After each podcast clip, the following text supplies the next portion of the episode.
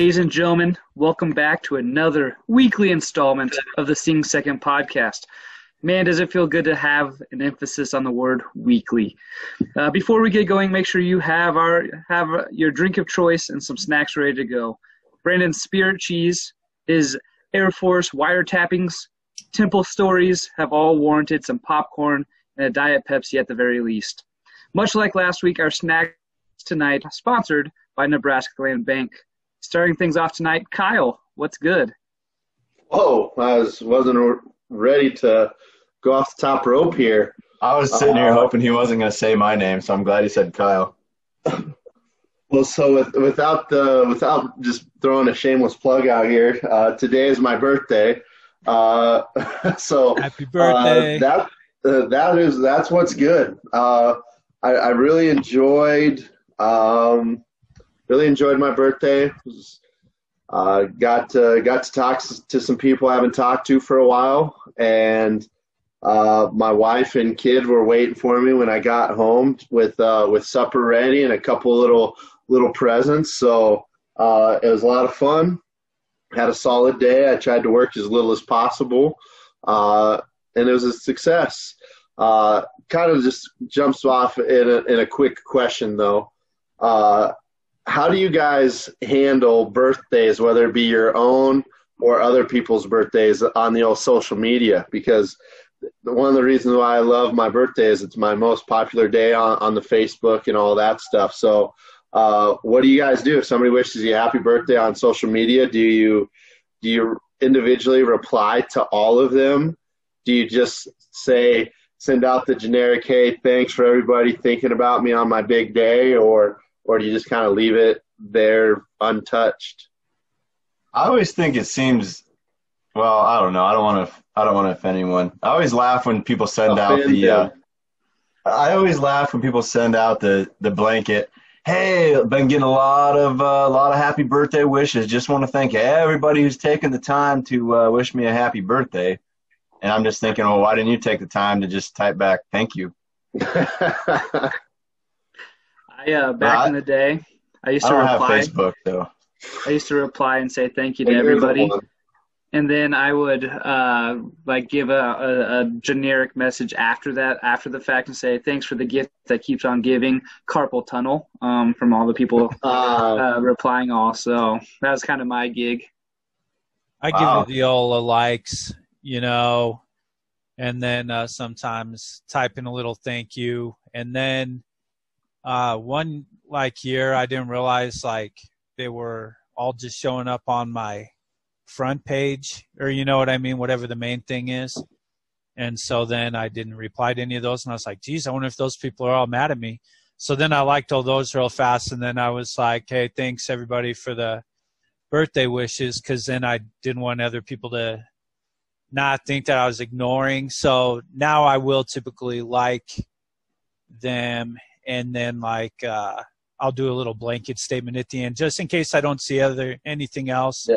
and then people think I'm a jerk. So that's kind of my. I have, I have a quick question then. Like, so is there a hierarchy when it comes to like who just gets a like, who gets a just a, a thank you, and who gets a oh wow, I haven't talked to you for a while. Let's strike up a conversation because I'll throw out this shameful the emphasis on shameful admission like back in my college days before uh, my lovely wife became my lovely wife, like there would be some times where like I would just like give the thumbs up or a, hey thanks or whatever.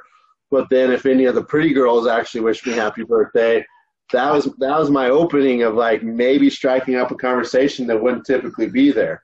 So for me in the past there used to be a hierarchy. I uh, Facebook didn't so you come took, out. You took someone saying th- saying happy birthday as an invitation to just like ask him on a date. Uh, it, trust me, it never got that far.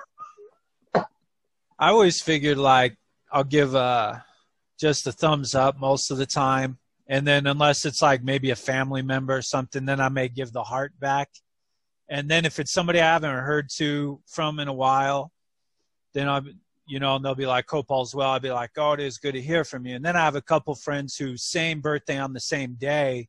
And so we're usually like, oh, happy birthday, you know, and then be like, oh, you too, man. Oh, I remember when we found out we had the same birthday and in a uh, sophomore social studies class, you know, or something. Yeah. And it's like that kind of thing. But that's kind of how I tend to do it, you know. And then and then my last tangent on this because like I said, I had a good day, so I'm I'm ready to roll here. My last tangent when it comes to other people's birthday, because obviously Facebook will tell you, hey, it's Andy's birthday today. What do you say? Or you want to say anything to him? Do you wish happy birthdays to to everybody you see, or is that is that kind of a separate thing from only people that you truly care about? I uh, try to do like uh, I try to take a conscious moment every day to look at Facebook to tell happy birthday to everybody, but also I don't have anybody on Facebook who I don't want to not say like I don't want to be like oh I would wish happy birthday, but I'm not really friends with you. You know what I mean? So like everybody on there, I want to tell them happy birthday, but then like in people who I know's case, like so for you, then today I sent a text or Yeah. like Andy's case one time, I think I was off by a week. And then uh, I was just like, no, I just wanted to be the first to say it. And then I was like, geez Louise, never mind. I'm not doing this. Yeah, But uh, for me, it- it's it's kind of hard because obviously the people that I grew up with, I I knew all their birthdays. I remember all those birthdays. So like my my strategy or my theory is is like I only want to tell people happy birthdays on like like people that I actually know. Like I don't have to have Facebook remind me. And that was like that was my strategy for a really long time. But then like Andy just had a, a birthday not too terribly long ago and I've known him for a while, but once you get to a certain age, remembering people's birthdays is not as important because they don't bring cupcakes anymore. So, like, I think I, I almost, I, I don't even think it's almost, I, know, I don't think I ever even wished him a happy birthday because I was like a day or two late. And then it's like, well, now it's just stupid to say it. So now I just got to be on the ball for next year. for me, uh, like it, my brain is to the point where anything else I put in, I'm going to forget. So if I try to remember one more date, then I'm going to forget my Nebraska Land Bank PIN number for my debit card and not going to be able, you know, it'll be something like that that I can't Yeah. Remember, something you actually important other than. Andy's birthday. So, Kyle, I have a question then. Since you kind of forgot my my birthday, did you wish Danny a happy birthday? I actually did. I, I Ah. remember. No, I'm kidding. I'm kidding. I I realized today because Danny made the comment. Is like, not only do I think we have the same birthday, I think we have the same anniversary too. We're we're a day off on the old uh, birthday, but we do have the same anniversary. We try to keep it easy for uh, for the ones we care about, so that way Yep. you know it's just all nice wrapped up together. Yeah, you guys should compare notes on who that you both know wished one a happy birthday and the other one not. Oh well, I'll tell you, Andy wished me a happy birthday like more than one time, and my daughter's birthday is actually the day before mine, so I was kind of wrapped up in my daughter's birthday and my birthday, and completely forgot that uh, it was also Andy's birthday. So, um, Andy, I want to wish you a happy birthday. Uh, about a about a month late, I was um, gonna say, are, are you a month late or are you 11 months early for next year? and you're you're the only one still in your twenties, aren't you, Andy? Yep, I am. Uh, Yeah. 29. So that really bad joke you made earlier, I can't remember what it was. Congratulations for being the only guy in his 20s but making the dad jokes on the podcast. what even that? Oh, about the old It carpal was the, tunnel. the carpal tunnel one. well, that was like 18 year old Andy. That wasn't even 25 Oh, or wow. yeah, it was real early in the game. But but no, shoot, Kyle, that's pretty darn good of what's good. Nice little nine minute detachment there. Uh, Brandon, what's good? I How do you think- know Kyle wasn't done? I was cutting him off. I, I, I guess the manuscript I have typed up, I'll, I'll save it for save it for next That's- year. Andy, Andy's old. Andy, you know he's an old radio pro, so that was his old radio trick of a That, segue that's into the next thing. A transition. So I guess Brandon, what's good? I think garages are good. I was thinking just the other day, I like a good garage, and uh, bands start in there. A lot of computer companies have started there. Cabela's started in a garage, so that's what's good with me. What's At some point, because I would love to do this podcast in person again, but obviously with everything going on, we'd still need to be spread out. I think uh, I think we actually should try to to figure out if there's a garage big enough and if we have long enough cords that this podcast could actually go to the next level in a garage. So garage cast. Yep, a like garage it. cast. Geez, if only we used Garage Band to record this pod, then it could be a garage cast in a garage using Garage Band. You know what? That's a uh, that's something to uh, take down to our friends at Nebraska Land Bank. You just get yourself a loan, Kyle, and you uh, build yourself a nice big garage cast studio.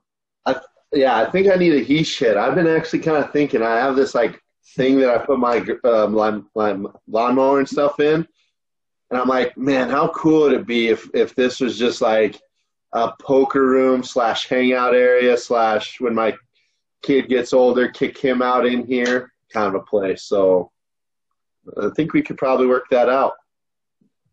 Nice. What's good with you, Danny? Well, I also had a lot of things I wanted to talk about, but I can tell that Andy's trying to move this along, and you might want to talk about some football. So, just um, pick the top seven, then, Danny. I'm gonna pick. I'm gonna pick this one because Brandon talked about fall last week, and it was really the perfect time because I think this was the week where things like, like autumn really set in, like the leaves are all changing and everything. And I don't know if he mentioned in his uh, his talk about fall um, pumpkin patches. Was that did you mention pumpkin patch at all? I would have. That was a yes. huge glaring omission. My bad. So we we did visit. You have a hay rack ride without a pumpkin patch? Well, so that's what I want to talk about because we visited. Uh, we have a couple nice pumpkin patches here in town, and we yeah, visited. visited one of them. And I meant to I meant to text you guys a picture because they did have what I would assume they're calling a hay rack, but it was actually a trailer with like side rails, like guardrails on it, and wooden benches. There wasn't any hay to be seen at all. And I think that's what my problem is with, with hay rack rides now. Um, if you think back to the 80s, hay rack rides were like epic. There, there was none of that safety stuff. Um, it was usually at dark. Um, it was usually an actual rack with a bunch of hay on it. Um, kids jumping off, climbing on, just doing whatever they wanted to do. Parents not paying attention. It usually ended up at some bonfire somewhere, and it was just kind of a free for all. So what's good, I think, is 1980s hayrack rides.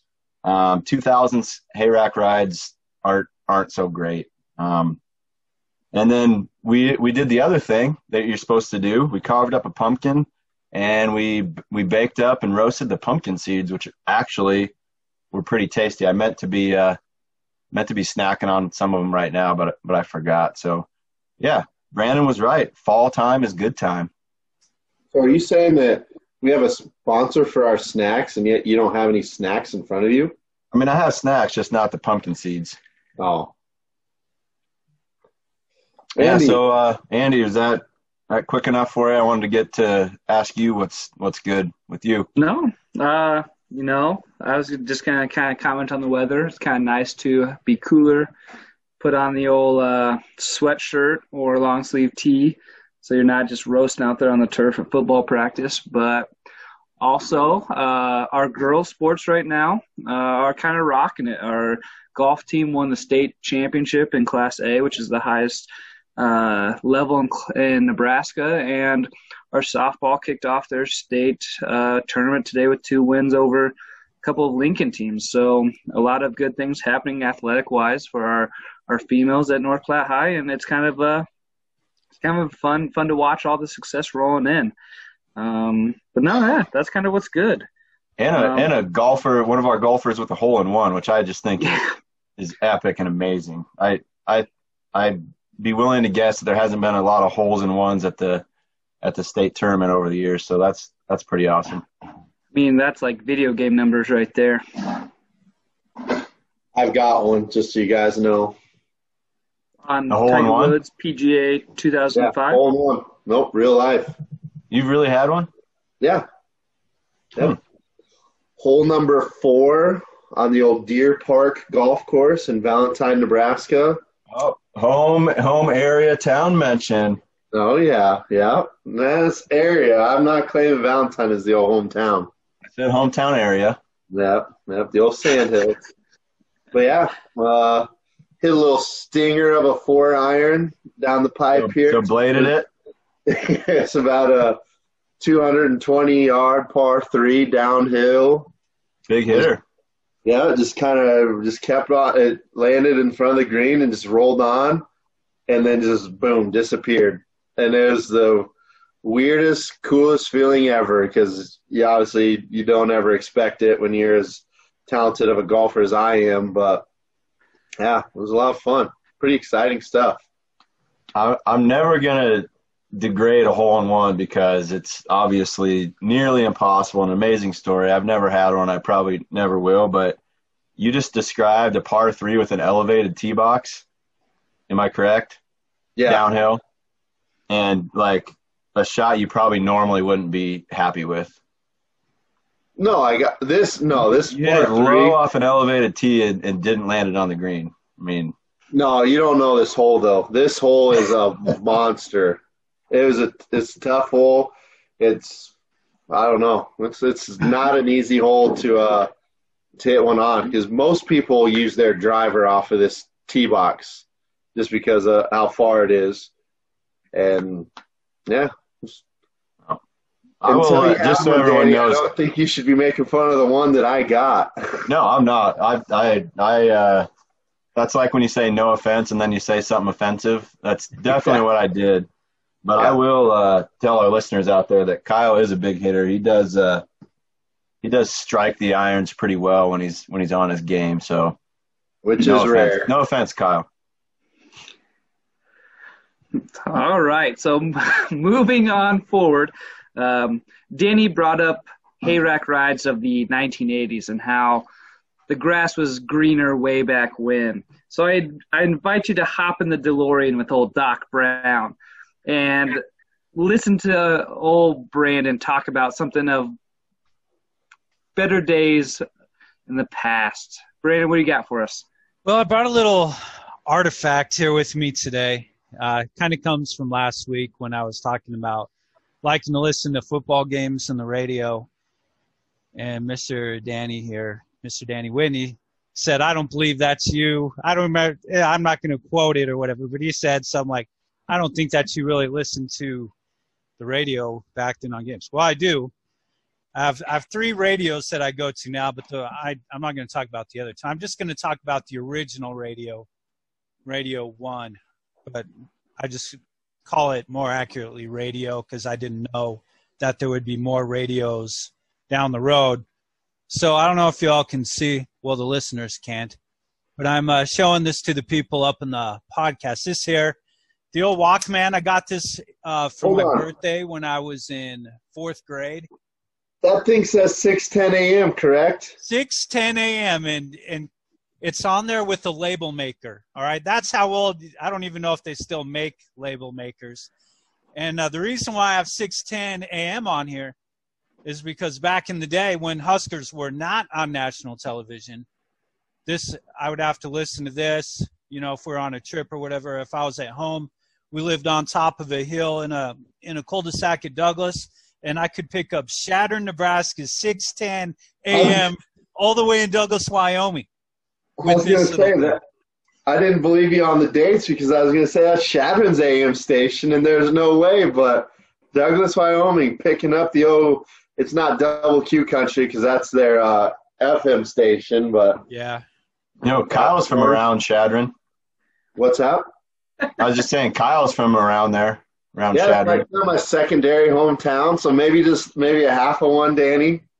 That's why I thought if Kyle saw the six ten a.m. on there, I was like, he he has to know of it, you know. Oh yeah, I was getting real close to see that one. So yeah, I used to listen to it on this radio, and then I got to thinking, Danny, you are you're cheating yourself out of some good experiences with your college football teams right now. Here in Nebraska, we get to live being Husker football fans, you know. And when I was listening to the to the radio, you know, from from Douglas, and it's like, oh, okay, all right, here's oh, they're talking about runs. is Oh, I know what a runs is, and that kind of stuff and you get the local flavor, you get the local feel, and then they always have pregame talk shows. And at the end, after a win, fans are calling and oh, we're going to be national champions this year. After the losses, there, it's the worst thing in the world, and you hear all these other people that ride these emotions with you, and so I'm not saying. I mean, I don't think we'd be able to um, pick up stations from Clemson or Coastal Carolina, not even with Radio 2, which is the shortwave radio that I sometimes listen to in the backyard. But I did find a few things for you here, Danny.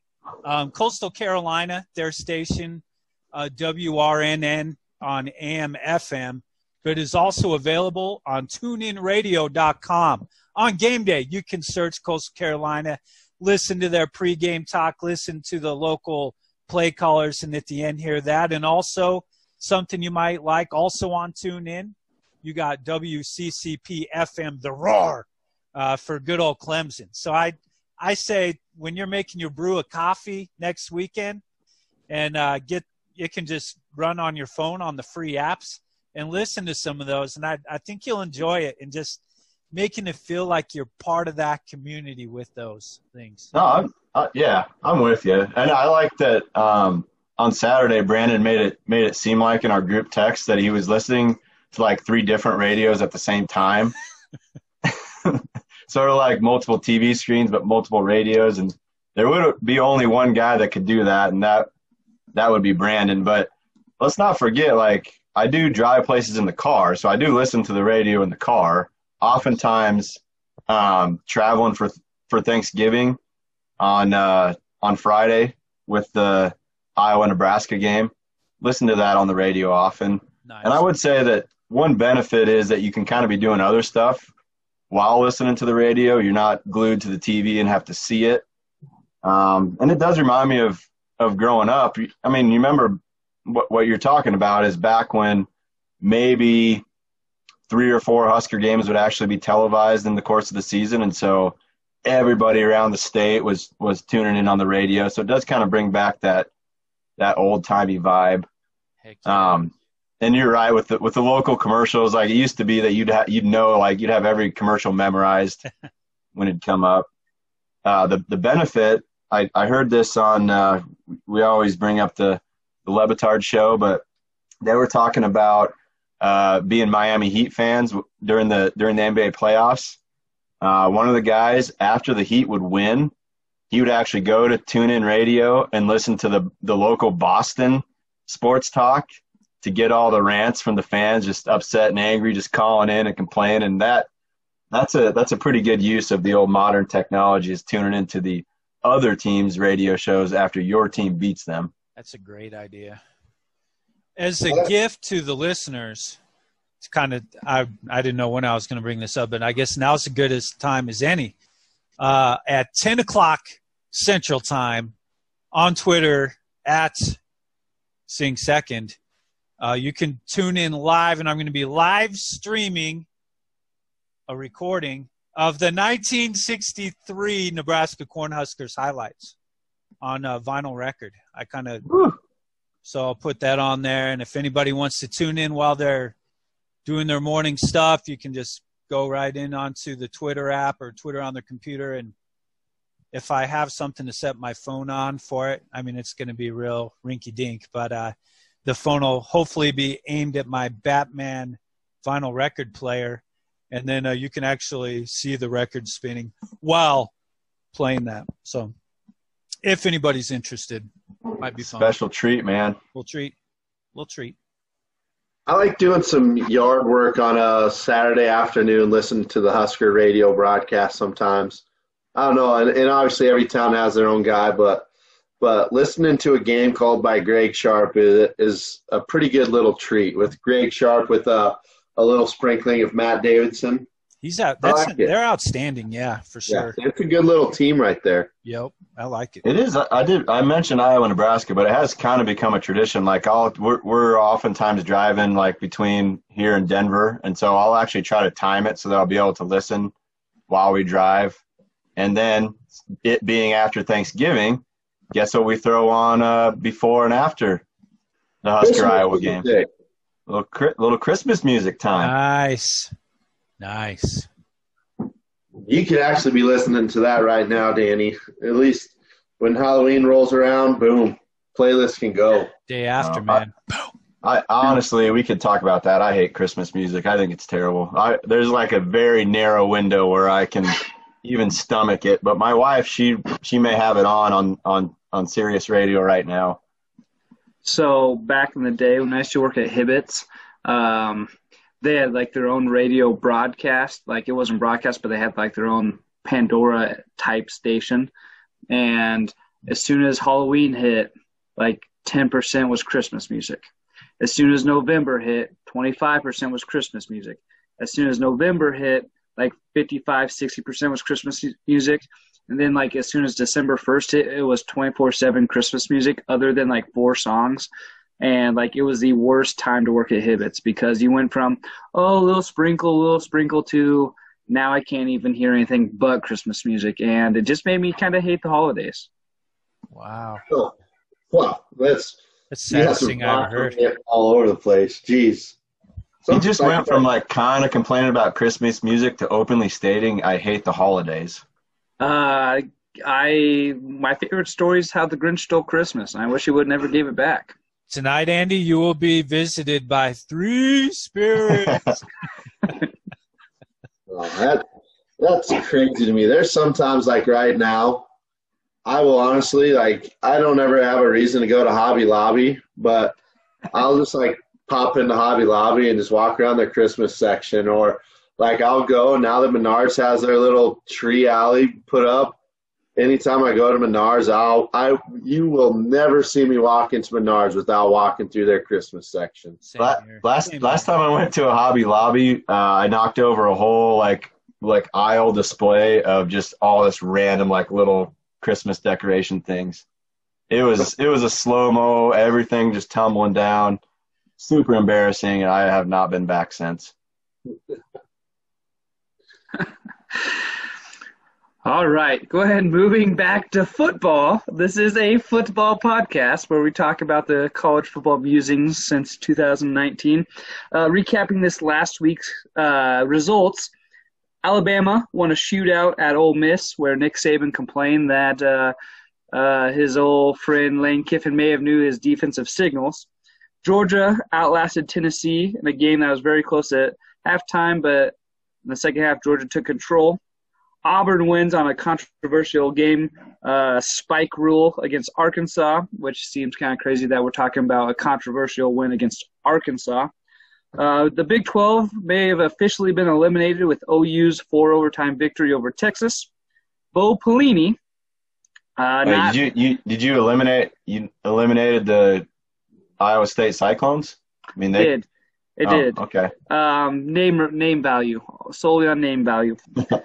our our dear old friend Bo Pelini is having a tough time being the defensive coordinator at LSU for the second time through with a loss to Missouri. And Mississippi State, Mike Leach, known for the crazy offense, put up two points against Kentucky. And uh, Air Raid putting up two points is is not what he even did at Washington State. So some craziness that occurred last week. Moving on to our COVID pick'em, as I might like to call them, uh, we all went two and two. Uh, I, I, think I made a, a, statement last week about this was going to be the week that uh, we were going to catch Kyle, and it he said that we might have jinxed it, and I think uh, he was correct. Um, Good job, Navy, Kyle. Yep, Navy ended up beating Temple uh, because Navy stopped a two-point conversion uh, in the last minute or so, and so Kyle had Navy winning. We all picked Temple. North Carolina looked dominant on offense against uh, Virginia Tech. A&M upset Florida. We all missed that. That's kind of a crazy game to watch because Florida looked untouchable, and then a&M said no siree. And then Clemson ended up beating Miami, and I'm going to dub that the Burrito Bowl game. Danny, did you get your burrito? Uh, we have a little plan for that. Um, I feel bad for beating Kyle twice, so I kind of wanted to give him a little leeway. But Kyle's a good man, and he's going to deliver. So looking forward to a little uh, little breakfast burrito on Friday. Friday, nice little. Score led on closer than the score led on. Uh, they'll probably have a rematch in the ACC championship, but uh, I, I, just want to say uh, I sent uh, Danny uh, audio proof that we actually did end up on the correct line on our bets. Didn't really matter because the score ended the way that it did. However, I was proven to be correct. So last week's two and two uh, kind of kept us all in the same spot. Danny Iyer tied for third at ten and nine. Uh, Brandon you also say that you were tied for le- last. Yeah, thanks, place. thanks, Andy. Tied for third sounds better. Uh, um, Brandon's in second at twelve and seven, and Kyle's in first. The birthday boy at fourteen and five. Um, now this week is kind of a sweet week because it's not bowl season but there's been football on every day since last Thursday. Uh, last night there's a nice Tuesday NFL game. Tonight Coastal Carolina is playing Louisiana as we record. That game is tied at 13. Um, right before the half, Louisiana scored a touchdown but missed the PAT, so they could have taken a 14-13 lead, but no siree. Uh, tomorrow Georgia State plays Arkansas State. Friday, number 17 SMU plays at Tulane and number 14 BYU plays at Houston. And then Saturday slate, there aren't a ton of huge matchups other than one that we'll talk about in a little bit. But this seems like a week full of trap games where they may not play another highly ranked team, but they play a team that A is either up and coming, like Clemson playing Georgia Tech, uh, Miami playing Pittsburgh. So, like a defensive minded coach, Pittsburgh can always keep it close. Um, Kentucky's been playing well. Uh, Tennessee's coming off a tough loss. Uh, USF plays Temple. KU plays West Virginia. So again, not a lot of top matchups, but some games that could be interesting in some of the conference races. Gentlemen, so anything what, before what, we... basically what you're saying is they're all crappy games, and you're hoping for a few upsets. We call those trap games for a reason. Yes. Uh, well, Georgia Tech's not trapping anything against Clemson. No, but they were terrible two years ago. Geoff Collins, a Temple alum of the head coaching carousel there, made them at least respectable, and now they're they're actually upsetting teams they probably shouldn't upset. So hopefully they say some positive things. I don't know. I mean, but yeah, we call those trap games because Clemson may have a little hangover over Miami, and it's an 11 o'clock kickoff. But moving to this week's games, um, we're going to start off at the 11 o'clock slate on ESPN2. Number eight, Cincinnati, is at Tulsa. Uh, Tulsa enters at one and one. Cincinnati is a three-point favorite. Cincinnati's win is wins are over Austin Peay, Army, and South Florida, and so they haven't looked good. And two of the three wins, USF is really down this year, and so they kind of had a, a big win last week. But against Austin Peay a FCS opponent. They didn't look great, and against Army, um, they definitely didn't look like a you know a huge advantage against Army. Tulsa, on the other hand, week one uh, lost 16 to seven against Oklahoma State, where Tulsa had the lead going into the fourth quarter, and then they last week they beat UCF 34-26. And so to beat Central Florida and to be pretty um, pretty tight against Oklahoma State, who's a top 10 team, and I put that in air quotes this year just because of the craziness. Cincinnati is led by Desmond Ridder at quarterback. They've got two running backs with about the same uh, carries and yardage, and Doaks and McClellan. And then Jackson and Doaks are their leading receivers. They give up 12 points per game. Um, next week they play a ranked SMU team, so maybe they are looking ahead. So this could be a trap game in that aspect. Tulsa's led at quarterback by Zach Smith. Uh, just like Cincinnati, they have a two-back system, uh, Prince and Wilkerson, and then they have a two re- receiving uh, th- threat in Stokes and Johnson. They give up 16 and a half points per game. Uh, they're supposed to play Arkansas State next week, but it's been postponed, so this is kind of a, a first game before they have a couple week break. But uh, Cincinnati, I think, can make a statement. To me, Tulsa is always one of those mid-major teams that is going to score a ton of points, and they're going to either a win in a shootout or at least cover the spread and be over on the points. And so, um, Cincinnati, much more defensive-minded team. Uh, Tulsa could be giving Cincinnati everything that they want and need. Uh, Cincinnati, number eight, to me sometimes doesn't scream like they deserve to be number eight as an American team uh, because Central Florida seems way better. But you know, barely crack the top 10 even after winning 12 games in some years. Um, Are so there any British teams? Sorry, what? you just said an American team. I didn't. I wasn't aware there were British teams. American Conference team. Sorry. Oh, uh, Gosh, wouldn't that yeah. be the day when British teams can come over and play in a different conference? That'll be that'll be the greatest greatest day. You could possible. really crown a world champion then. World champions. Uh, I've got Cincinnati. I think they win by at least three, so they cover that spread, um, or at least they cover the points. I didn't look and see what the uh, over under was. Danny, Cincinnati at Tulsa, 11 o'clock kickoff on ESPN two. Cincinnati number eight, Tulsa a win over uh, previous national champion Central Florida, and a close loss to highly ranked Oklahoma State. What do you think? What do you think? Man, there's a lot of information to take in. You just called Central Florida. You're there. You you got them as national champions. Well, a previous self-proclaimed national yeah. champion. Okay, but you buy it? Are you on board that's with not, them calling themselves not, that? I'm not really into that right now. Okay. Also, I think a British football team would probably play by Canadian rules, so I don't think they'd be in our uh, American football conferences. How does that make any sense? Why would you say that? Because Canada, being an old uh, British colony, and well, so know, were we though. yeah, where, where, do you think we, we got? yeah, but we got angry enough and fought for independ- independence. Canada just kind of got it handed yeah, to I would have figured France and can, Canada would have went together, but yeah, well, we'll see. Yeah, if Keep it ever expanding. Happens. We'd have to expand the playoff, I would think. Six teams. Uh, I, I, uh, what do you guys think of Cincinnati's uniforms the last couple years? I want to bring it back to uniforms. I like them. Black on black. Those colors always good, always go good together, no matter what. It's always a good color scheme. I think they use them in different uh, combinations pretty well. I think they got kind of a cool logo.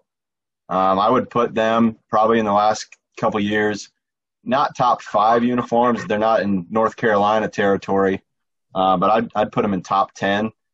And I always think it's, it's fun when a team that you don't normally see this high in the rankings kind of sticks there for a few weeks. And so I would like to see them keep winning and, and, and see what they can do, much like North Carolina again. So uh, I don't see any reason why Cincinnati doesn't go on and win this game. So put me down for uh, for Cincy, please. All right, Brandon, thoughts? Cincinnati, as I sometimes like to call them. They got big players. They got fast players. They're physical, tough. I think Cincinnati's going to win. And Kyle. Yeah, Danny brings up the the uniforms and red, black Bearcats. Like part of me wants to pick Tulsa just because I just I hate when schools just knock off and steal everything from a college team. And team out west of us, Scotts Bluff, seems to just be a carbon copy of anything that Cincinnati does in terms of logos and stuff like that. But uh, no, I'm I'm taking Cincinnati. So since we're all on it, probably means that Tulsa's going to win. But uh, Cincinnati for me. We should alert whatever outfit it was that sued your high school. Yeah, got started Wyoming Cowboys. Trademark, trademark violation. Yeah, I didn't even think about that. You make you make a good point. So that kind of it tarnishes it a little bit. I'll. I'm still picking Cincinnati though. Yeah. Not like anybody's ever used the freaking Kansas State Wildcat or the Wisconsin W. Sure. All right. Moving on to the second game on our slate. Uh, TV one will kind of overlap into TV two here territory. Uh, the second game is at 1.30, so it'll be right in the middle of third quarter probably when this second game kicks off. It's on NBC, and knowing it's on NBC should be a dead giveaway of who at least one of the teams are. Um, it features Louisville, who uh, at the beginning of the year, all the uh, all a lot of the experts thought was going to be a contender, at least for the number two or three, four slot in the ACC. Um, but they enter at one and three and zero and three in conference.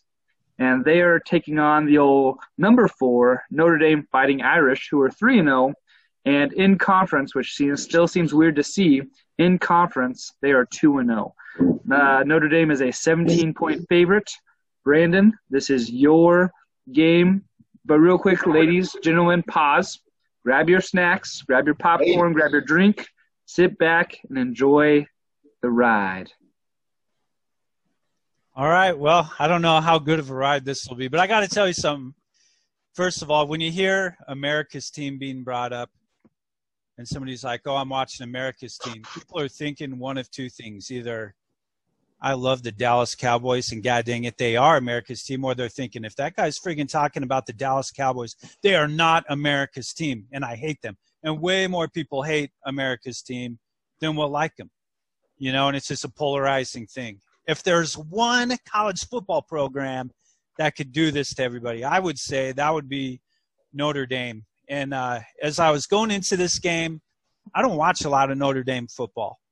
And I know I'm going to be talking about Notre Dame, you know, and, and the matchup, but I just want to I just want to focus on them right now first. Uh, because here's the thing. I've I've been a hater of them for a long time. I've never liked him. I always thought they were overrated, all this other stuff. Nebraska plays there. Oh, oh, this great place is, you know, so many Notre Dame fans. Oh, I'm watching on TV and all I see is red all over the stadium. Not that impressive. How are you selling your tickets and all that? You know, and and so I've I've just never liked Notre Dame. I had some people who went to my high school who were Notre Dame fans. Being a Husker fan in the state of Wyoming, is actually harder than what you would think because people are always making fun of your team. And, and I was always like, God dang it, I need Notre Dame to lose this weekend if Nebraska lost because I don't want to hear it from everybody. But I'm I'm got to stop this now. And I've been thinking it's time for me to turn a corner. And I want everybody to be going in and being. It's okay to like Notre Dame Fighting Irish. It, there's nothing wrong with them. Why why do we hate them so much? You know, you have a whole bunch of reasons why but uh, none of them are good. No good reason to hate Notre Dame Fighting Irish. You know, Jon Gruden, when he was a kid, his dad was assistant coach at Notre Dame, and in his basement, green carpet, and then they had Notre Dame Stadium painted all the way around the basement. And no, and he said in his book his dream job would be to be a head coach of Notre Dame, even though he's I think turned it down a few times. But you know, I, Jon Gruden even likes Notre Dame. So uh, you know, here's a few things that I think would maybe help people get on this on this bandwagon uh, for it. You know, and even though we're talking about Louisville too, but it's Notre Dame first. Um, imagine this. Imagine like going to a watch Notre Dame play in the New York Polo Grounds. All right. Anytime you have a game that's played somewhere in a baseball stadium in the 20s, yep. that was freaking cool back in the day. And I wish I could see something like that today of that magnitude. And there was a writer named Grantland Rice, and he's sitting up in the polo grounds, and he just gets done watching this Notre Dame Army game, and uh, he writes down on his in his typewriter writing. I don't know how they did it back then. Probably wrote it and then typed it later. And he said, outlined against a blue-gray October sky, the four horsemen rode again. In dramatic lore, they are known as famine, pestilence, destruction, and death. These are only aliases. Their real names are Stuhldreher, Miller, Crowley, and Layden. They formed the crest of the South Bend Cyclone, before which another fighting Army team was swept over the precipice at the Polo Grounds yesterday afternoon in 55,000 spectators as they peered down on the bewildering panorama spread on the green plain below. What happened to those kind of riders? How come we're stuck with these clowns like Dennis Dodd and all these other people who have no good vocabulary. They don't have any good kind of poetic stuff. It just, oh, oh yeah, this will get people to be mad at me on Twitter. you know, and they're doing that. Why can't they write all this other stuff that's just a phenomenal piece of storytelling? So imagine that. This guy who has epic words is is talking about this game where Notre Dame upset this this awesome army team back in the day. You know, how can you not like Knute Rockne? You see all these pictures of Knute Rockne, and he looks like this tough old bruiser of a guy who's just if you argued with him he's going to punch you in the face and beat you up and uh, you know he's oh he's just a tough-minded football coach. Well, I tell you what, Knute Rockne went to Notre Dame. He wrote and edited for their school paper. He got a degree in chemistry and was taking classes learning to play the flute. He was a flute player. Are you kidding me? Old tough Knute Rockne. He got his degree in chemistry, and then his first job in Notre Dame was being like a grad assistant of teaching chemistry. He was on. He was a faculty member, and then also did some coaching. How crazy is that? And then we know about Knute Rockne being the visionary. You know, he back before teams could fly around the country. He's like, you know what? I'm going to take my guys onto the train and we're going to go wherever we need to go and play anybody, anytime, anywhere. Nowadays, we say, oh, Notre Dame never plays anybody. They were built upon this thing where they would travel anywhere. And one of their most popular nicknames that kind of rivaled the Fighting Irish was actually called the Ramblers or the Rovers. But the the fathers at the school, they were like, no, we can't do that. We don't want people thinking that at Notre Dame we're emphasizing football over academics. You know, oh my God, that's unheard of. So uh, they kind of discourage people from calling them the Ramblers. But I think that's kind of a, a cool thing to know. Knute Rockne also the football fan. In 1926, Knute Rockne was 8 0. They shut out everybody they played except for seven points against Minnesota. And he says, you know what? I'm going to go to Chicago and I'm going to go watch Army Navy game. It was one of the few times where Army Navy at the time had played outside of Philadelphia.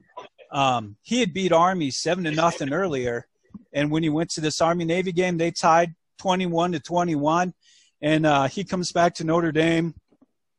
Oh, oh, what what did I miss? Oh yeah, I was my team was playing the game, and I wasn't even there to coach him.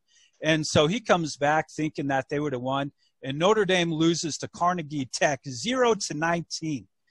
Notre Dame wins their last game against USC, and Navy wins a share of the national championship. They get a natty, all because Knute Rockne, the football fan, he left work to go watch another game. How cool is that? All right. Probably not for their fans by then. I can't imagine that being going over too well with boosters today. Uh, Knute Rockne helped shape Notre Dame Stadium, and he really liked the Michigan Stadium and wanted it to look like that. He moved the tunnels in different places. And uh, Notre Dame people were like, man, you just only won like five or six games the year before it was being proposed. And they said, we're, we're going to have to wait to build it. And he goes in and he takes his resignation and says, here's my resignation. If I don't get this stadium, I'm out of here. And they're like, whoa, okay, man, let's get that stadium made. So they build this stadium, and he was like, "Yeah, I want it like this. I want there to be this many people." And they're like, "And what are we going to put in all this space around it?" And he's like, "We're just going to leave a bunch of space out around the stadium." And they said, "Dude, that's freaking ridiculous. Why? That's wasted real estate." And he said, "That's going to be for parking." And like one of the fathers there at Notre Dame said, "Dude, nobody drives." to Notre Dame. Nobody drives to football games and travels to them. And he said, Oh, they will. Oh, they will. If you build it, they will come. Yeah. And so uh, they so they leave this room and holy cow, like how did he have that vision from way back then to do that? It's unbelievable. Um, a few stories for Notre Dame of why you should like them. We all know about George Gipp, the Gipper, Notre Dame's first Walter Camp All American. And uh, he is out playing, get, getting all these all these yards and stats. He he was a jack of all trades. He was a running back. He did some quarterbacking. He did some punting, and they're like, man, this guy's really good. And the bad thing about Walter Camp was he liked to, or not Walter Camp, my bad, George Gipp, is uh, he liked to gamble a little bit. He liked to drink some of the the sauce. Is I don't know what you would say, you know, for that kind of thing. And so he liked to have a good time and all that. And uh, he ends up getting real sick after uh, his last game and then starts it basically is a throat infection and it goes on to, to get worse and worse and then we know that when he's there in his bed and he, he doesn't think he has much time left and Knute Rockne goes in and then he's laying there and he's like I've, i gotta go rock it's all right. I'm not afraid. sometime, Rock, when the team's up against it, when things are wrong and the brakes are beating the boys, ask them to go there with all they got and win just one. Just one for the Gipper. I don't know where I'll be then, Rock, but I'll know about it and I'll be happy. And then uh, Knute Rockne's like, all right, yeah, I'll do that. And so then uh, he ends up dying, and uh, is kind of a tragic thing in the sports world. Well, uh, spoiler alert. Yeah, it's kind of crazy. Yeah, hashtag spoiler. Rockne in 1928 against the Gaiman Army, they were losing, and he tells them the story about win one for the Gipper kind of a thing, and they have that plaque, I believe, in their locker room, and uh, they end up having an inspired second half to beat Army 12 to 6.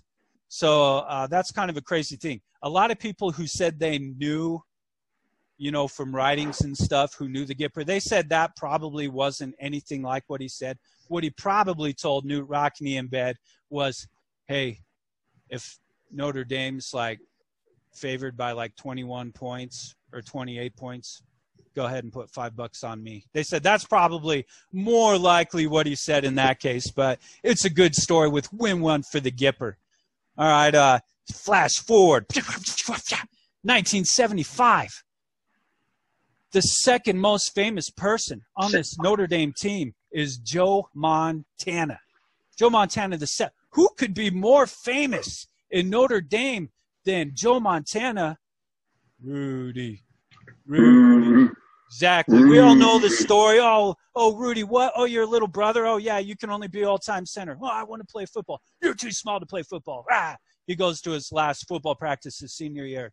Hey, with the exception of a couple guys, the rest of you will never play football as long as you live, including you, Rudy. What the heck, man? Why is everybody against me? So then he goes and he's like, I want to go to Notre Dame. I want to play football. And they're like, No, you're going to work at the factory. And he's like, No, I'm not going to play football. Well, he goes and works at the factory. And he's like, Nobody understands me. Only my best friend understands me. Hey, best friend. Hey, Rudy. Happy birthday. What's this? Oh, geez, it's a Notre Dame coat. It fits perfectly. You were born to wear this. Man. The Letterman's you. jacket. It's a Letterman's jacket. And I want you to go to Notre Dame. I swear to God, I will. Okay, good. Don't ever forget that. Let's get back to work. Factory blows up. His best friend dies he's up at the funeral and he's like, man, this is tough. I got to leave. So he leaves. And then he's like, his girlfriend, fiance, uh, they're pretty serious at the time, follows him out the door. Hey, uh, I got to go to Notre Dame. Well, if you go to Notre Dame, you got to go by yourself. I know. I'm sorry. Yeah, it's fine. Loses his girlfriend the same day. Later, he's like, "Oh, I'm going to learn." No, you're going to go and go play at Notre Dame. No, you're going to go to the Holy Cross till your grades get good. What? Fine. So he does that. And he's working hard. Comes back for Christmas break. Hey, brother and ex girlfriend, and now you guys are related, I guess. I don't know. You're walking in all all snuggly together carrying groceries. What the heck? I'm out of here. I'm not staying at home for Christmas break anymore. I'm going to go run around Notre Dame Stadium.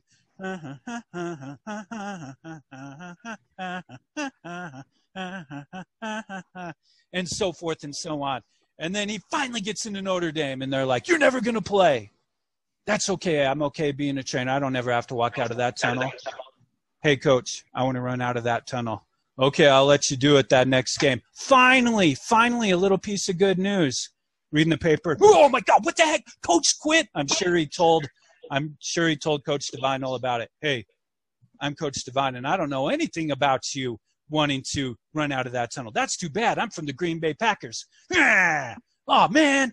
Well, I'm going to still work hard anyway. So he works hard. Last day goes, I'm not on the travel roster. Yeah, man, that's just not right. I'm sorry, Rudy.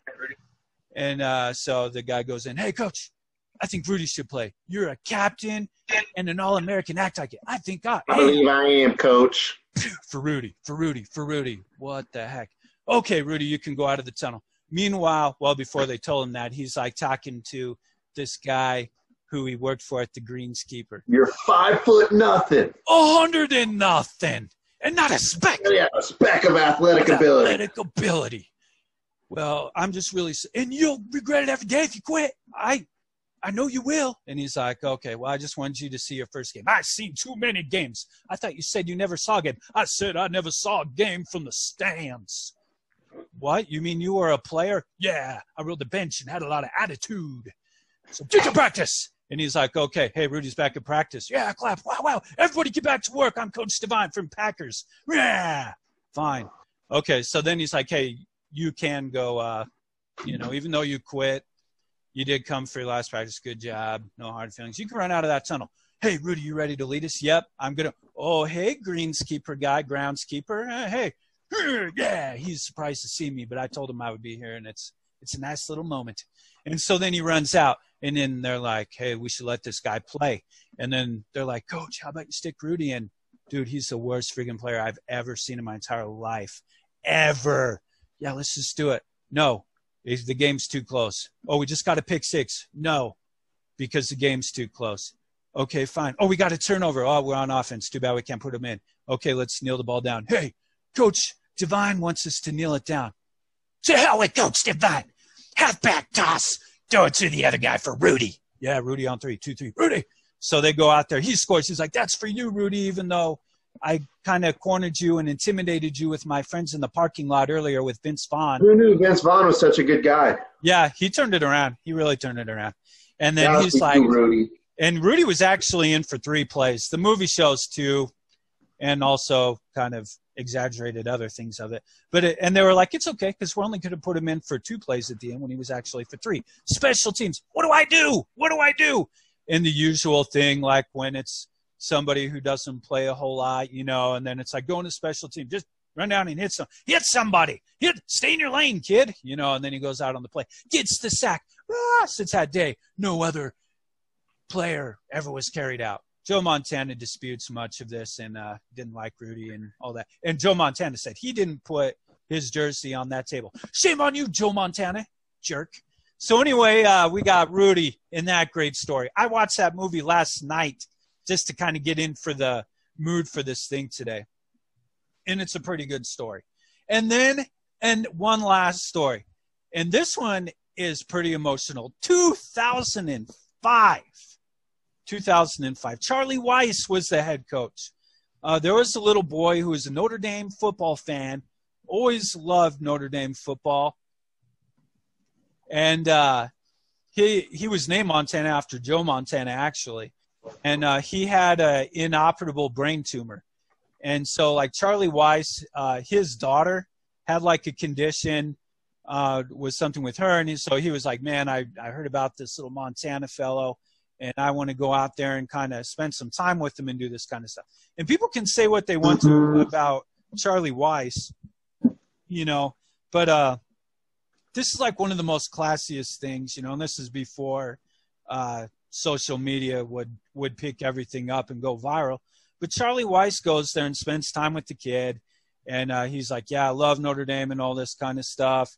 And uh, you know, he he wanted to do something special for him, so he signed some football uh, for the little boy, and it said, uh, "Live for today, for tomorrow's always another day."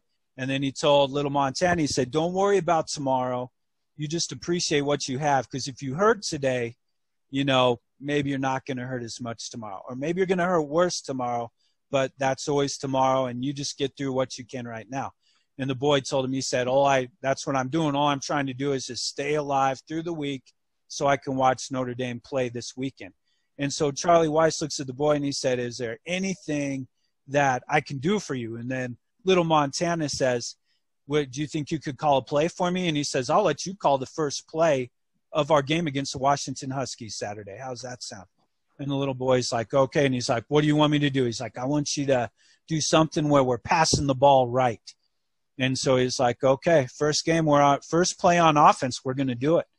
And so, uh, he tells in the family, he's like, oh, wow, this is pretty cool, you know, and so all that stuff. Well, the little boy dies Friday night, right before the game.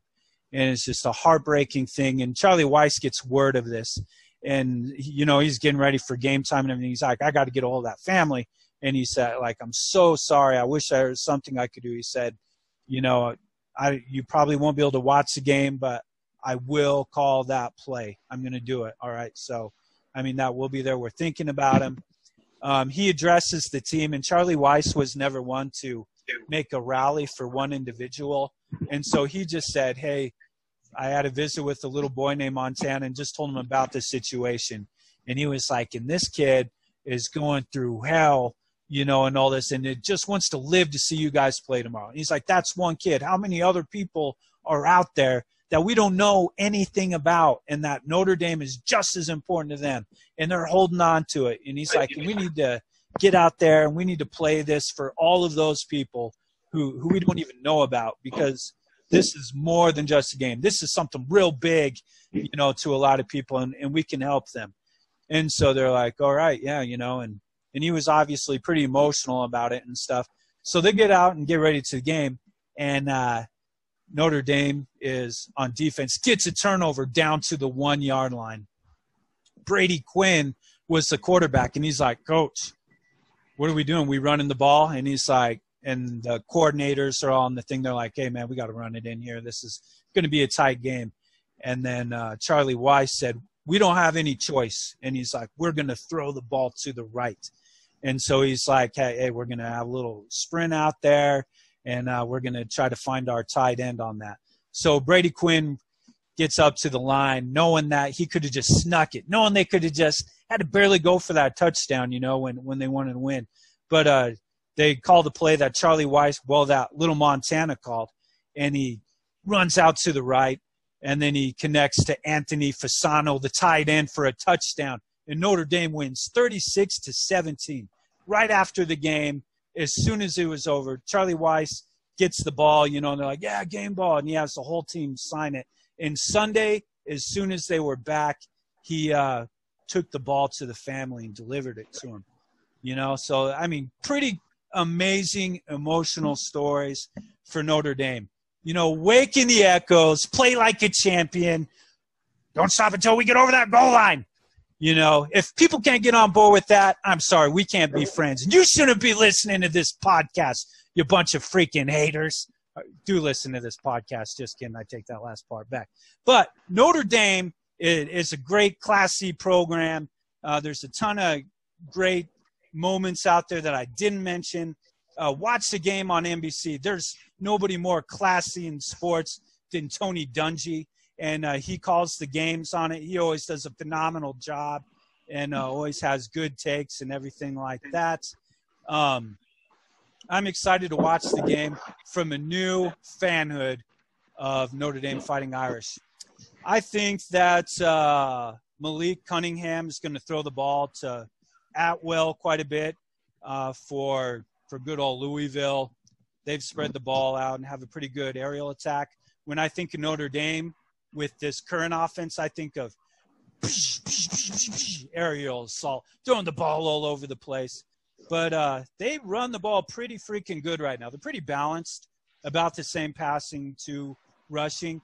But here's here's kind of a crazy stat: Kyren Williams, a running back, 7.5 yards to carry.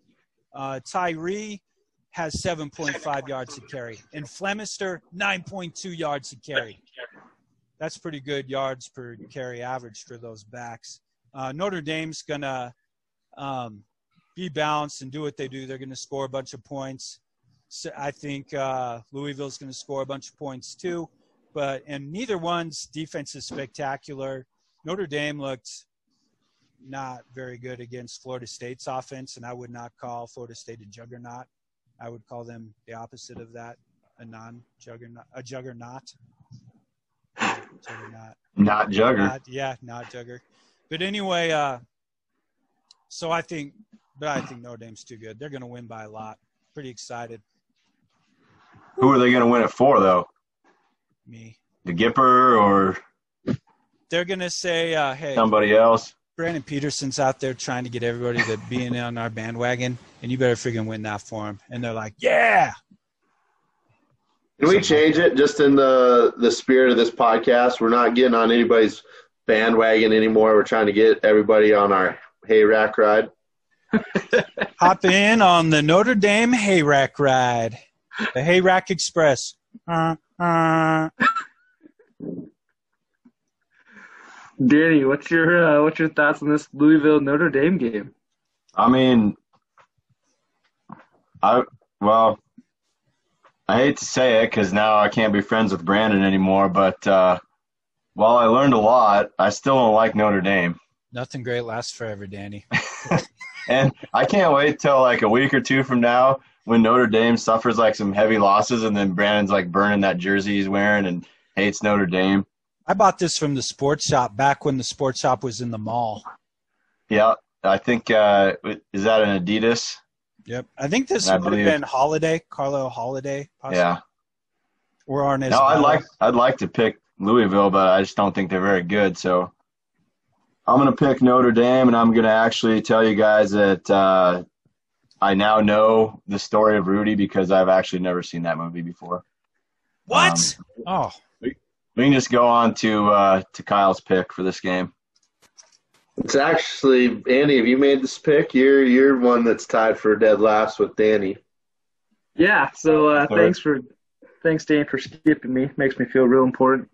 Um, first off, I have also not seen Rudy. Um, partly for the fact of I care nothing about Notre Dame. Yeah, but, same. Plus, everyone but, knew that the the kid that wasn't supposed to be good did something good. So, yes, good job, Rudy. It sounds made up just for the fact of every. It's like every childhood dream type of deal. But Brandon, but touchdown Jesus would be proud. Okay, touchdown Jesus is going to acknowledge your hard work and converting all these heathen football fans to Notre Dame fandom. Touchdown Jesus is going to acknowledge all the love and all the all the love you're spreading for Notre Dame and all these converts coming to the Notre Dame side.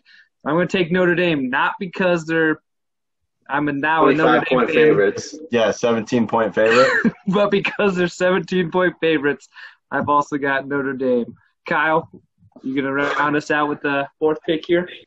Yeah, as a just just quickly as a confirmed Catholic, I, I feel like I'm okay with saying this, but I always I grew up uh, hearing Notre Dame uh, kind of uh, called just or, or signified by the damn Catholics in my household. So uh, Notre Dame is, not a, a well suited uh, school that that I guess I've never really been a fan of, but guys, the whole point of Rudy is that it, it sounds made up and it's a, a true story. Like that would be the whole selling point of Rudy is it, yeah, it kind of sounds too Disney to, to be real, but that's the, the good part of it is because it is a Disney movie that turns out to be, turns out to be real. I was going to try to be funny and like say some of these Rudy quotes as if they were my own, but then Brandon kind of went through it and smoked them all. Like literally all the ones that I go to typically are gonna hit him inside, gonna hit him outside, inside, outside, inside, outside. We're gonna go, go, go, and we're never gonna stop till we cross that goal line. Uh, but this it, team it they say comes, is pretty good. Yeah, they can't lick us though. What do you say, man?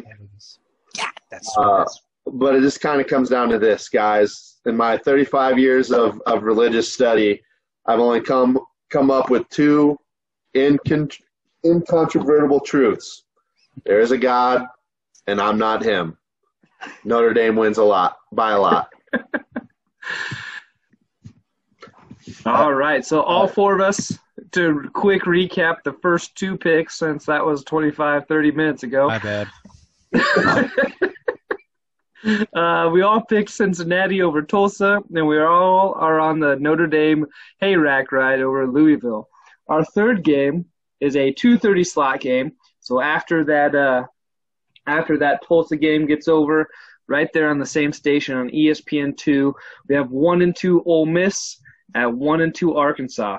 Uh, Mississippi is a three-point favorite. Danny, should anybody watch this one and two versus one and two matchup. There's a little disdain in his voice, and this is a guy who had us picking Kansas and Kansas State games a couple weeks ago.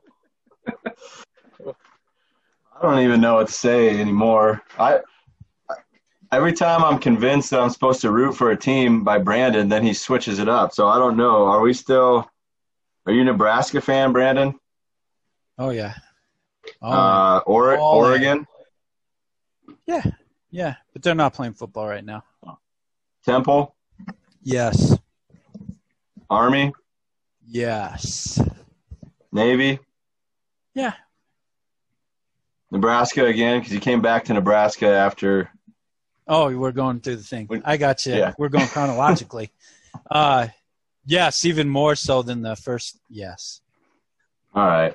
I just can't keep up sometime. The only one that I'm not going to follow you on is is Notre Dame. So Jeez. I do apologize. I hope we can continue our friendship or at least recording this podcast because I wouldn't want to this to be what ends it. If we were all the exact same, the world would be a pretty boring place. It would. I would say. It would. Speaking of uniqueness, um, I think that the football world right now needs uh, a Lane Kiffin coach team to be good, and so that's why I've picked Ole Miss at Arkansas. Um, also, going through the games, I know that Andy, you know, wants us to believe that these are all trap games and there's going to be a whole bunch of upsets, but it actually just does not really look like a very good slate of college football games, um, which is actually kind of convenient for me because uh, Kyle mentioned his birthday, which I didn't even realize his birthday was around now. Um, but tomorrow is my mom's birthday, and Saturday is actually uh, one of my son's birthdays. So we've we've got a lot of birthday celebrations planned on Saturdays. I don't actually know how much football I'm going to be able to watch, so it works out okay because I don't think there's going to be much of anything that's got me glued to the TV. I would even um, guess that perhaps the Alabama Georgia game doesn't happen, but I think we're going to talk about that game in a little bit. So spoiler why, alert. Why why Ole Miss Arkansas? Two two one and two teams that are obviously playing a an only conference schedule. Um, if if Lane Kiffin, if the Lane train is going to be rolling through the end of the season, he's going to have to have some more significant wins over the, you know, other than I think their only win might be Kentucky. Uh, both teams have one win, but but have two losses against pretty good teams. So I think it's actually going to be, you know, setting up to be a pretty close game. Would you say a three point spread in Ole Miss's favor? But then if you look at ESPN on like the game predictor t- thing, they actually have uh, Arkansas has a higher percent chance to win. So just the whole uh, lane train, that that show factor, I I'd kind of like them to be pretty good by the end of the year, just to get to hear more from him. And really, not a whole lot of great games to look forward to this weekend, other than right now, Coastal Carolina um, has has a pretty good one going on. If they can if they can win this game, they're going to be in the top 25, I think. And I'm wearing my Coastal Carolina hat right now because, um, while I don't have a lot of good stories to back it up, I think they're a team to watch this year. So uh, I think I just circled around a few times. My game is uh, Ole Miss at Arkansas, um, and I'm gonna have to pick Ole Miss to win this one. All right, so Ole Miss with the old lane train, as Danny put it. Uh, he's just so captivating. Uh, whether he's a disaster train wreck at Tennessee or USC, or it kind of seems like the Florida head coach Golden Child at Florida Atlantic and Boca Raton. Um, he's always, I mean, he's always got your eyes, and he's always entertaining. And so, uh, Sam Pittman's the new head coach of Arkansas, and he's doing some great things. They could probably have uh, should have won that Auburn game if if not for that controversial call. Um, I might have to go Arkansas here just to see if I can break this uh, tie with old Daniel. I don't, I don't, I don't think that's not a bad pick. Like you, uh, it seems like Ole Miss can score points, but they're getting scored on a lot. And then if you look at Arkansas's results, maybe they don't score as much, but uh, defense might be a little bit better. And Just you, back to Lane for a second. I think the swaggiest moment I've ever seen from a coach is when he was assistant at Alabama.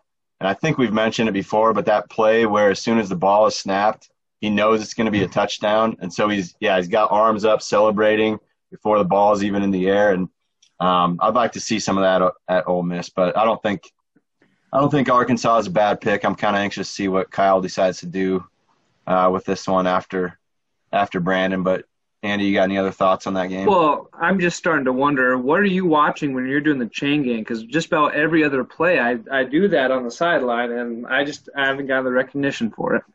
I, I actually no, I I tried to get your attention after a couple of those. I had a hat tip at a point. You just weren't looking in the right direction. You were watching, I guess, the players or the field or something when you should have been looking at how the chain gang was reacting to that play. Chances Makes are sense. Andy is standing on the sideline somewhere by himself. Yeah, typically. yeah. Also true. Also true. No, I, I I keep an eye on. I know what's going on. I think I even know the name of that play, but I, I shouldn't say it out loud because um, that might give something away. Yeah, the the Kearney JV coach might be listening. yep. All right, Brandon, back to the old Ole Miss Arkansas game. Who do you got? I got Ole Miss. I like what Lane Kiffin's doing, and they do have a pretty cool offense to watch. And Arkansas is just, I don't know, not the Arkansas of old. You know? Don't they have Florida's old quarterback who left before? Feleipe yeah. Franks. Yeah.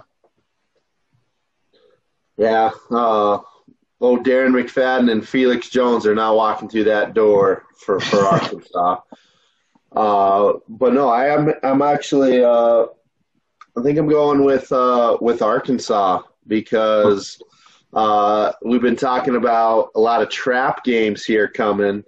Uh, but I actually view this one as kind of a hangover game because I think Ole Miss put so much effort and so much time into that that big matchup against Alabama last week that I I think it's a natural letdown game because no matter how much you're going to focus on this the next game, the most important game is the next game. It's really hard to go punch for punch with Alabama on a Saturday and then try to convince yourself that uh, uh, the next week afternoon game uh, is as important. So I'm actually okay. Wasn't Arkansas going punch for punch with Auburn? No, but I think with everything with Lane Kiffin and Nick Saban and just the whole extra uh, conversation that and kind of lead up into that matchup is going to be way more than any Arkansas Auburn game. So uh, I'm not saying my my reasons are right. I just we're always talking about motivation, and you can't go uh, from a, a primetime game on Saturday where you're kind of captivating the eyes of everybody, wondering if you're actually going to pull off this upset, and then be able to to dial it back up to an 11 on a on a Saturday afternoon a week later. I think that is one of the like that's why this year is going to be interesting in a lot of ways with all these teams just back back to back to back to back conference games. Yeah.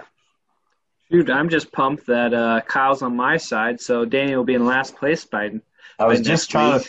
to just trying to do the math on that, and so I think uh, it's either going to be real big or real bad for me this week. Hey, it happens. It happens. Our final game, the one that may be up in the air the most, uh, is a primetime game, 7 p.m. kickoff here in the central part of the United States. It's on CBS.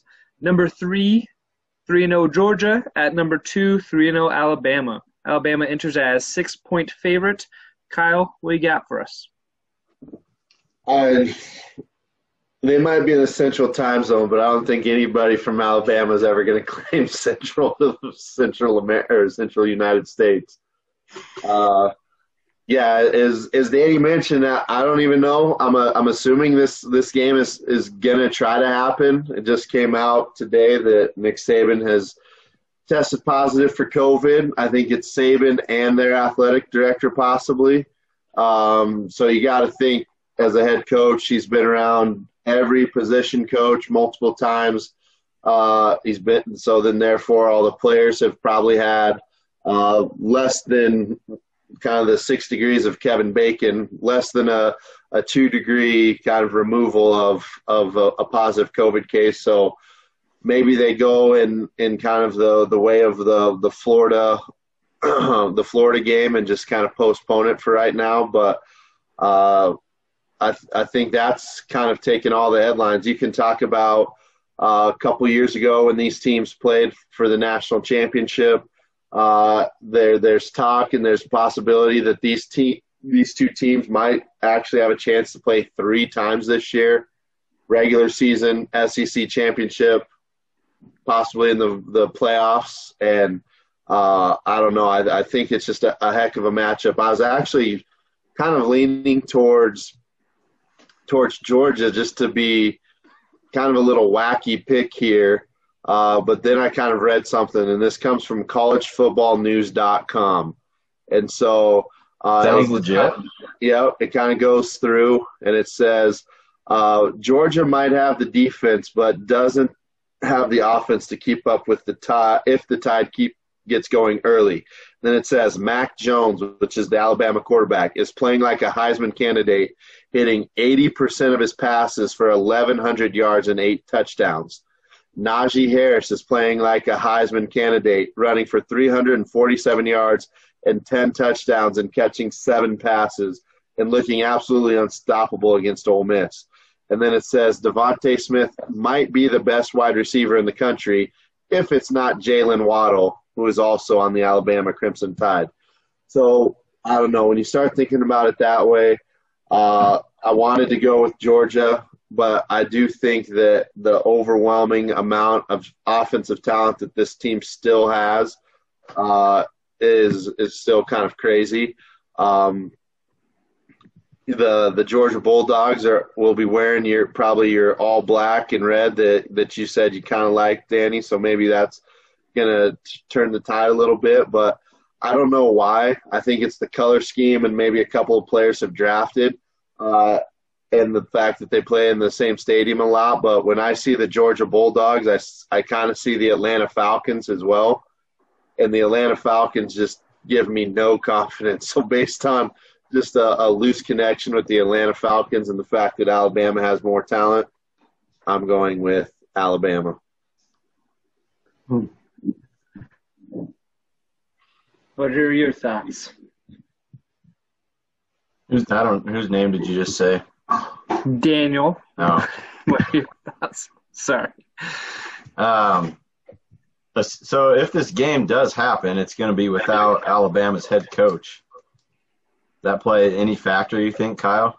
And probably, I would. You got to assume it's not going to be just Saban, so it could be some players missing. So if we're making picks, it's for this game happening Saturday, and yeah. you got to assume that they're going to be missing head coach and possibly some other key parts.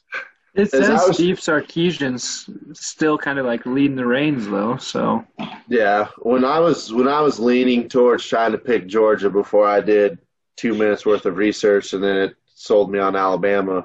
I was I was going to bring up the question since Alabama is a six point favorite, not having uh, not having Nick Saban on the sideline, does that swing the point spread at all? Should it be now like a a two point game, or should Georgia be favored now? And and I was trying to kind of weigh all of that in, and then when I decided like if the game is going to be played, I'm just going with the pedigree of, of Alabama, regardless of who's standing yeah. on the side. Based on, I mean, I don't know if you guys remember my wild prediction at the end of last episode when I said that Alabama's not making the playoff. Yeah. So based on that factor, and that Kyle and I usually have a an ongoing bet, I should definitely be picking Georgia. But then you, what you were just saying there, I mean, it, it's hard to hard to pick against. So while I think about it, um, did you guys ever get those old when you were a little kid? Like you could buy like the full football uniform. You got pants, you got a jersey, you got a crappy plastic helmet, and some yeah. crappy plastic shoulder pads. Did you guys ever have those? Yeah. What teams did What teams did you have? Cowboys. Were they? Was that the silver pants Cowboys or the Probably. white? Because I just remember I didn't know anything about Georgia, but we'd get the Sears catalog every year. You guys, you guys remember? This is like going back to the radio days, Brandon. You get the big oh, Sears yeah. catalog. Yeah, I know, Andy. You know, now Christmas presents, man. Yeah, Andy, you sit this one out, bud. Uh, but yeah, I would flip through it, and I would circle the things that I wanted for Christmas, and there was always a Georgia one of those Georgia replica football uniforms, and they always had gray pants, and it was like the only one that came with pants that weren't white. And I really wanted that Georgia uniform growing up. So then, then there's another reason why maybe I should be, uh, be be going Georgia's direction. And by the way, while I continue to think about this, um, we actually got a catalog in the mail yesterday from Amazon that's basically trying to be the old Sears catalog. So it's this big, thick thing just showing all this random toys and stuff that you can, I guess, buy on Amazon. Uh, and my daughter has been doing that exact same thing. She's been flipping through it for two days. She's got everything in the magazine circled. And when she circles it, she says, I'm getting this. And then she'll circle things for my boys. And she'll be like, Griffin, I'm getting you some beats. And she'll circle the beat headphone. So she literally thinks circling it buys it. So um, when I was a little kid, I circled the, I circled the Georgia uniform. So you know what? You know what, guys? I need to do this. I need to pick Georgia in this game.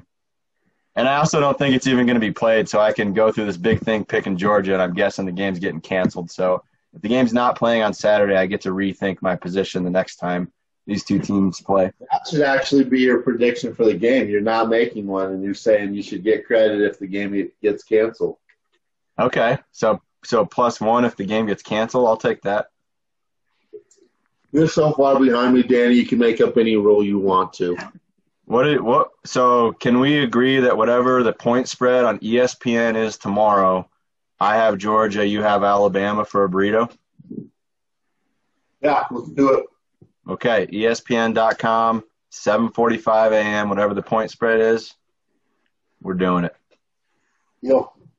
I, that's all I have to say, guys. I'm I'm gonna step back here while the rest of you guys talk.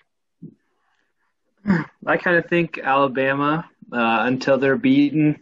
They've they've kind of they deserve every pick right now. Uh, I think Kyle rambled off a lot of the great stuff about how dominant their offense is.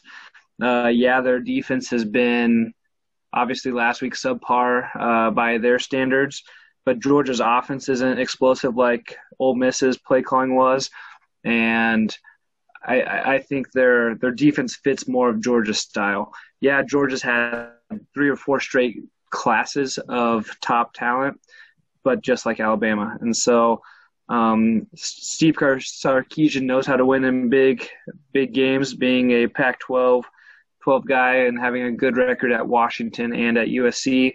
But um, until I see Georgia beat Alabama consistently, it's hard to hard to take Georgia over Alabama unless something big happens. So I'm going to Alabama just so that way I can hopefully get another game ahead of Danny this weekend.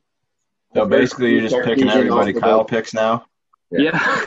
it's it's that's how I got to get back in the game. I've heard Sarkisian actually knows how to celebrate big wins too. Yeah, and get fired for celebrating. So yeah, uh, whatever. All right, Brandon, round us off. Who you got? Well, I've always liked Georgia as an SEC team, and then they always let me down. And then with the Auburn game this year, I was like, man, Auburn's going to win. And I was like, I don't know. Maybe Georgia will. And then Georgia comes through. And then it's like, well, do I just keep going with that? Or are they like, hey, that's the one we give you? Or do I just stay with them and do this? Defense is supposed to win championships. So on that part, if I, I should pick Georgia. And then if Alabama wins, I don't ever want to hear I don't ever want to hear a defensive coordinator tell me defense wins championships ever again because it's malarkey. Yeah, what's but up? Brandon, defense wins championships, but offense wins games, and this is just a game. That's a good point. That's a good point. Got to win it to get to the championship, though. I would assume. And I know that Alabama has a lot of firepower, but sometimes in these SEC games, when you think like, oh man, this thing could be wide open, then they go back to their to their shell, and then it's like super conservative and everybody too afraid to lose. If Nick Saban's not there, Sarkisian's going to be saying, you know, I can't screw this up. I can't be doing anything real crazy. I can't be doing that right now. So uh, I'm I'm rolling with uh, Georgia right now because I think they have a better defense. I know their offense sucks, and I'm sure they'll let me down, and uh, just like they let me down at the end of last year. But I just think uh, if their defense plays good and gets some turnovers, and their offense just gets some points, man, I think I'm hoping that in that pick it'll be another one of those kind of one of the boring SEC games to watch, you know, where it's just like, oh wow, all they're doing is just trying to run it right at each other the whole time. And so I I think uh, Georgia's gonna win. Do you guys really think that if this game is played, that Nick Saban is not going to have a direct line to Steve Sarkisian or anybody that he wants to? I that hope they do because it's against the rules, and I hope they freaking get caught. Even, even though I said I wasn't going to root against programs that, because they're playing, but I, I know they're going to do something like that, and then it's going to be like hashtag uh, iPhone Gate or whatever, you know, and they'll have their little thing. Here's what happens. Remember who was the coach last year that had like meningitis or something and was like up in his hospital bed in the Hugh Freeze at Liberty University. Yeah, so couldn't they just build Saban a bu- is this a home game for them or no? It's at Alabama. Yeah, so they just get they're gonna build a COVID bubble up in the booth for Saban. He's gonna be up there in his slippers and robe, just roaming around doing what he normally does, eating little Debbie's and uh, drinking Diet Cokes or whatever he normally has. That's gonna be the scene. And I hope it is. I hope he's up in his bubble just peering out the window. And piss. Gosh. So just to recap our picks for tonight, uh, I've definitely jumped on the bandwagon of Kyle and hopefully can catch up on Brandon and distance myself from fourth place with uh, with Danny. Um, we all four have picked Cincinnati. We all four have picked Notre Dame. Uh, Kyle and I think Alabama will beat Georgia. Danny and Brandon think Georgia will win. Uh, Kyle and I have Arkansas over Ole Miss, while Brandon and Danny have Ole Miss over Arkansas. So a crucial game with very minute games uh, to be played, other than maybe that Alabama Georgia game uh, set off at that seven o'clock hour. So is it me and Brandon versus Annie and Kyle on straight down the line? Well, mm-hmm. other than the four we all picked together, yes. Yeah. Looks like our friendship is back on, Danny. he totally redeemed herself. but no, as we wrap things up for this another weekly installment, again, emphasis on the weekly as we've settled in here to Wednesday nights. Birthday boy, any final points? So I listen to Bill Simmons' podcast a lot, and when they're talking NFL seasons, they'll they'll see a slate that they don't really like as much, and they'll always say, uh, "Guys, this would be a great weekend to do some apple picking or hit a pumpkin patch up, because there's just not a lot of games to to kind of really keep your attention. It's like this is a great weekend to kind of get in good with with the wife, with the kids, spend some extra time with them, and I honestly think that this is probably a good weekend to do that as well because you know what next weekend brings Big Ten football start next weekend. So this is kind of the last one before you, you gear up and have everybody going all at the same time. So uh, like I said, take this weekend, enjoy it because next weekend we got the black shirts coming to town. Danny, extra points? Uh, geez, that stresses me out actually. That's so much more to think about than worrying about the Huskers. And then, did you guys see the the video that the Huskers put out yesterday? It's supposed to be like a horror film that's releasing our alternate uniforms. Solid work. Did you like that? The film aspect of it? I like that they're starting to put a little kind of grunge and attitude with their digital media stuff. I mean, I if I was a little kid, I'd it kind of scare me. Yeah. You know, but I thought it I thought it was kind of edgy and stuff. And I thought it was neat for something different. Yeah. it's interesting getting perspectives on that because I feel like everybody I ask about it has a different viewpoint, and I thought maybe it was generational, like maybe I wasn't their target audience they were going for with that because I I thought it was not very good and weird, but then some high school kids were like, you know, both ways. Like some thought it was really good, some thought it was just really weird. So um, my extra point is I I'm I'm I love the tradition of the Husker uniforms, but I also love alternate uniforms. I think you can um, have both of those opinions, and regardless of if I think that those alternates specifically are cool or not, I'm just excited to see it. Excited to see the Huskers, and uh, yep, that's my extra point. The uh, release of the Husker alternate uniforms. Brandon, extra point. Uh, how about Pittsburgh? Uh, old Pitt for the past decade, I saw today has 33 losses by a touchdown or less. Man, find that one or two extra game breaker players, you know, who's going to make that one seven point swing, and they're they're an entirely different program. I don't know. I thought that was kind of crazy. So that's mine. Sounds like Iowa State. Yeah. Maybe not the longevity, but yeah, I can jump on that bandwagon a little bit. No, just make sure as we wrap up here, you're following us on Twitter at Sing Second Pod, uh, Sing Second, just Sing Second, not Sing Sing Second Pod. That's our Instagram handle. Uh, reach in. Uh, I think we're going to be putting together a little poll here next week. Do you want us to focus on the Big Ten or kind of do our across the nation scope as we uh, get ready for the Big Ten to start up next week? Um, again, for speaking for all of us, it's been great to be back in our weekly uh, kind of time slot here on Wednesdays. Uh, please do reach out, share your hatred for Desmond Howard, share your newfound love and commitment to the Notre Dame Fighting Irish. Um, but at the end of the day, compete, but most importantly, sing second. Who's the wild man now?